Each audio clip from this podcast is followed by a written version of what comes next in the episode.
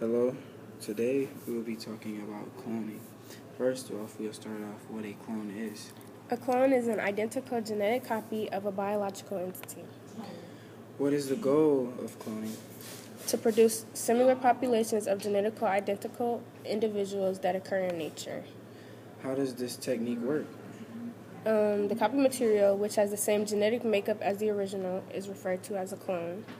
How does this affect the human population? Humans have been cloned, but it was shut down because people feel like humans are made naturally.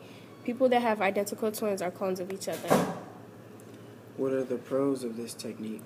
Cloning finds applications in genetic fingerprinting, amplification of DNA, and alteration of the genetic makeup of organisms. Also, cloning can be used to apply to plants to remove or alter defect genes, therefore making them resistant to diseases. What are the cons of the technique? The people that do cloning of animals don't clone mammals. There are ethical concerns of cloning and cloning humans. It is not clear whether we will be able to bring all the potential uses of cloning into reality. What are people worried about? People are worried about therapeutic cloning because it takes away the self respect of a human. The major thing that people are worried about is animal cloning be, to be super inefficient. People also think that human cloning is unnatural. What is the future of these techniques?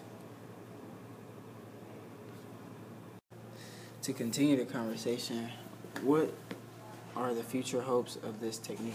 In the future, the scientists hope to clone a human embryo. Also, they would like to clone people's organs so that in the future people wouldn't have to wait for an organ donor. What might these techniques allow us to do? It may allow us to clone human body parts, animals, and to also help present, prevent diseases. Are there any moral or ethical issues we should be concerned about? Yes, there are ethical issues that we should be concerned about, like the safety of the producer and the effects of reproducing cloning, reproductive cloning on the child and the parent relationship. Okay, uh, that's wrapping it up.